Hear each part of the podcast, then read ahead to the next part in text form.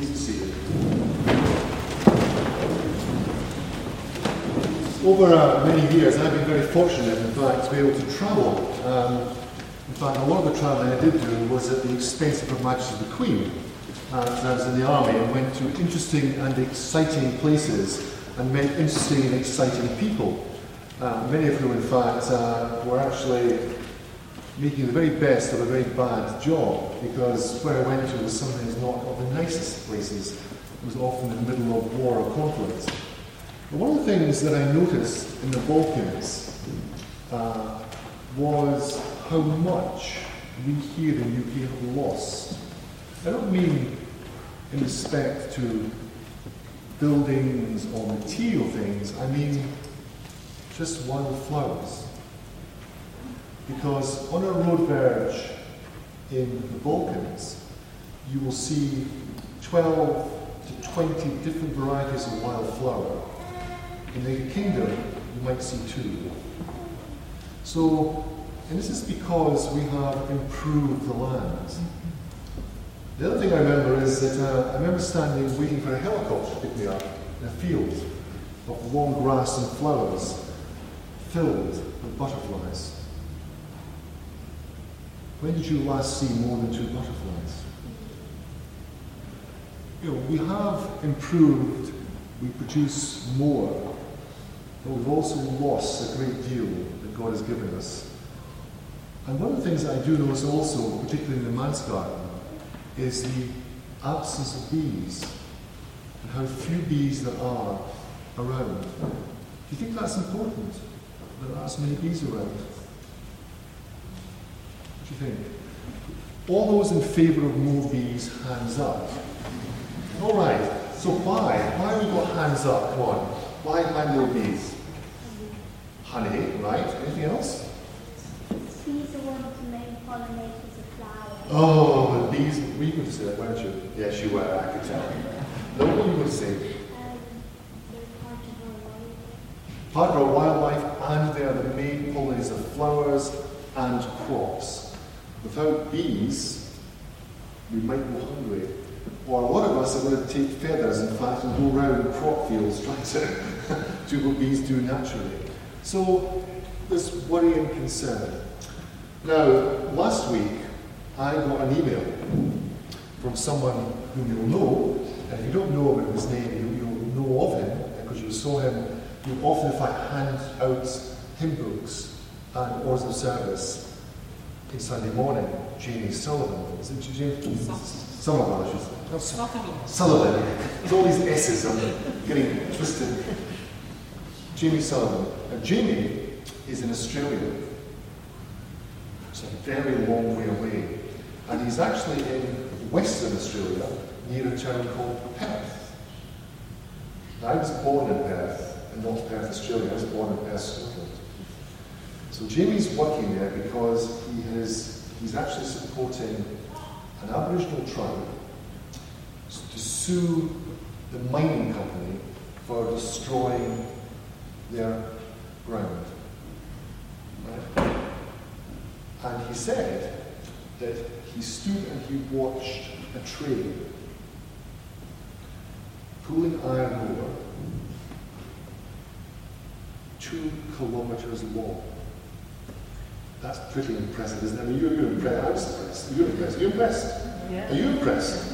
Two kilometres long. This train was two kilometres long. He just stood there and just stood and stood and stood as this thing just passed him by.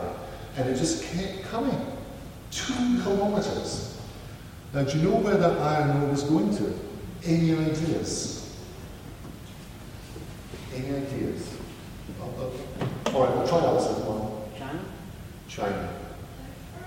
Well, but I'm going probably go to Perth and, and out and fly out into and out to China. It's going basically to China. Why China? Anyone got an idea? China? Let's, come on, let's, let's get some of that. let's get some of the other. Any idea why China?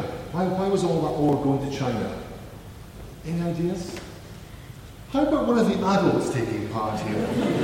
right, well, Sue. Because they've got expanding industry. Well, they have, and they might have, they- they're actually going bust at the moment because they've spent too much money, but they have, but they produce more iron or more steel in one month the United Kingdom produces in a year. And that's why one of our steel, uh, one of our steel uh, foundries is actually just gone bust because it can't compete. Now, let's look at what we're wearing. Right? How many people here are wearing anything that's British? Yes?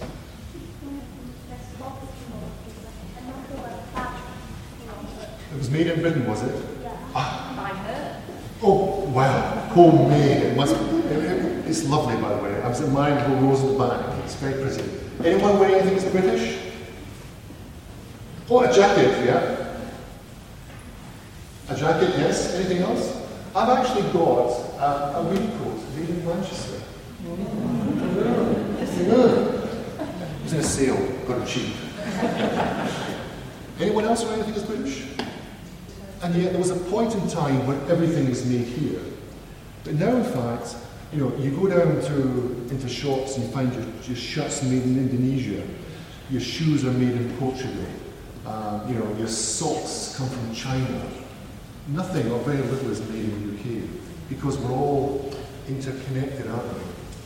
Now, what do we have for breakfast? Porridge. Porridge. Ah.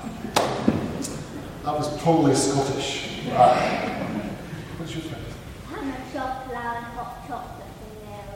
Oh, very nice. Oh. I must have breakfast with you sometime. Yes. Come on, who, who has something for breakfast? Breakfast? What do you have for breakfast? What do you have for breakfast? Oh, you didn't eat breakfast, I can tell that actually. No, no. No. What do you have? Pardon? Oh, bran flakes, very healthy. I'm not sure I eat bran flakes at his age. Hmm, far, far too healthy. What did you have for breakfast? Huh? Cereal. What sort of cereal? Mm, very healthy. I'm getting rather worried actually. All these healthy children. Did anyone have anything unhealthy for breakfast this morning? Oh, what did you have for breakfast this morning? Huh?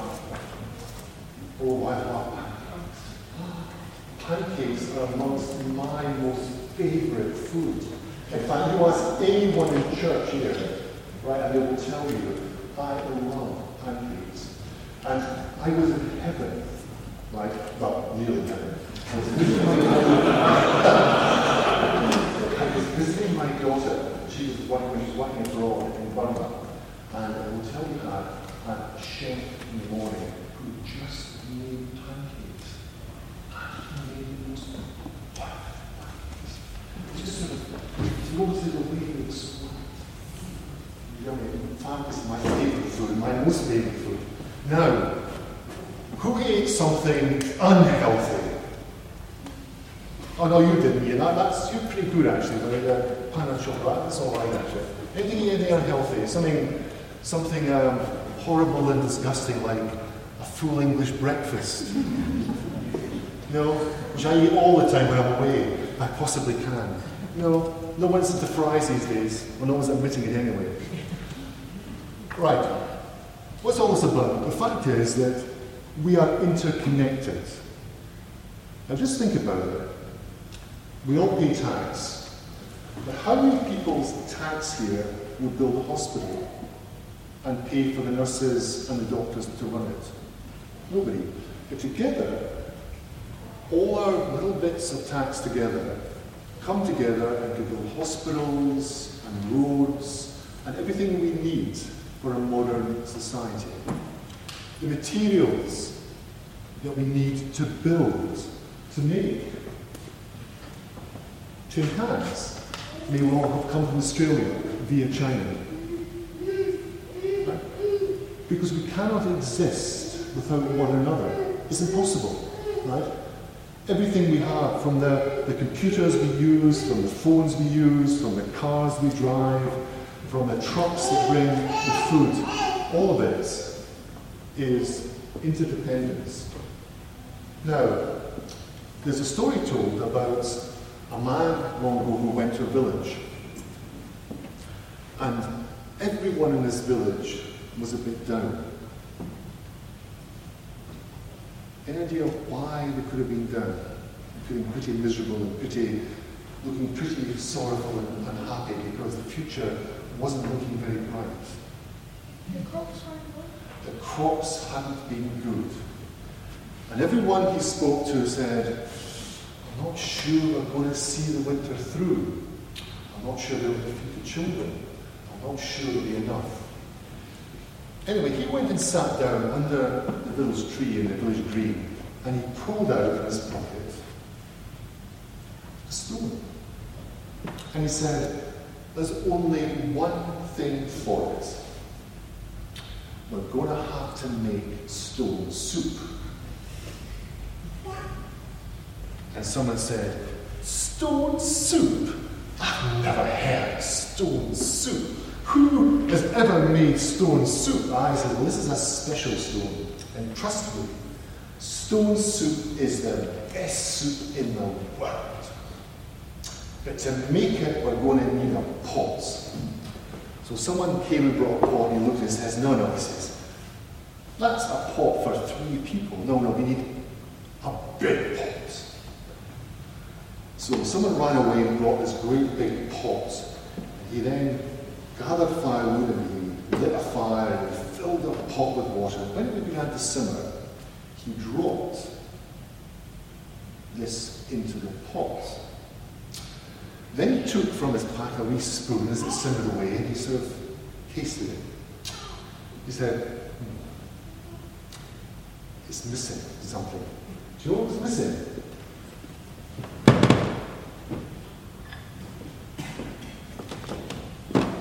What is it? No salt. Because you cannot eat anything without salt. You need salt to live. He says it needs salt. So, two children said, My mum's got salt. And they ran off and got some salt. And he put the salt in. And then he said, It's pretty good. He says, It's getting better. He says, But it needs some carrots. It always tastes better with carrots. So someone said, I've got some spare carrots. So they went off, in fact, and they got some carrots and they chopped them in and they dropped them in. And it boiled away for a bit longer. And he said, How do we taste? He said, hmm. He Stone soup's always better with a few potatoes and a couple of cabbages. Oh, he said someone, I've got a, I've got a few potatoes and some cabbages. So he went and got some potatoes and put these in. Tasted, yeah, it's tasting pretty good actually now. He says, You know, last month I was staying with a rich man in his castle, and we made still some stone soup with meat. And a couple said to each other, We could be like that rich man. We could put some meat and have stone soup with meat in it. So they went away, and brought some meat, and the meat was chopped in. And they also brought with them some barley, and that was put in. And in fact, the whole soup began to thicken up, and the smell. ah, Oh, you know, you know what? You know what happens when, when you're at home and someone's making soup, you know? You just, just imagine it. Just imagine that lovely smell of soup simmering away. Anyway, the people in the village had begun to gather all round this fire and this simmering soup. And eventually, the man said, Yes, the stone soup's ready. And they all came with their bowls and they all had soup. And it was the best soup they had ever tasted. All made of stone.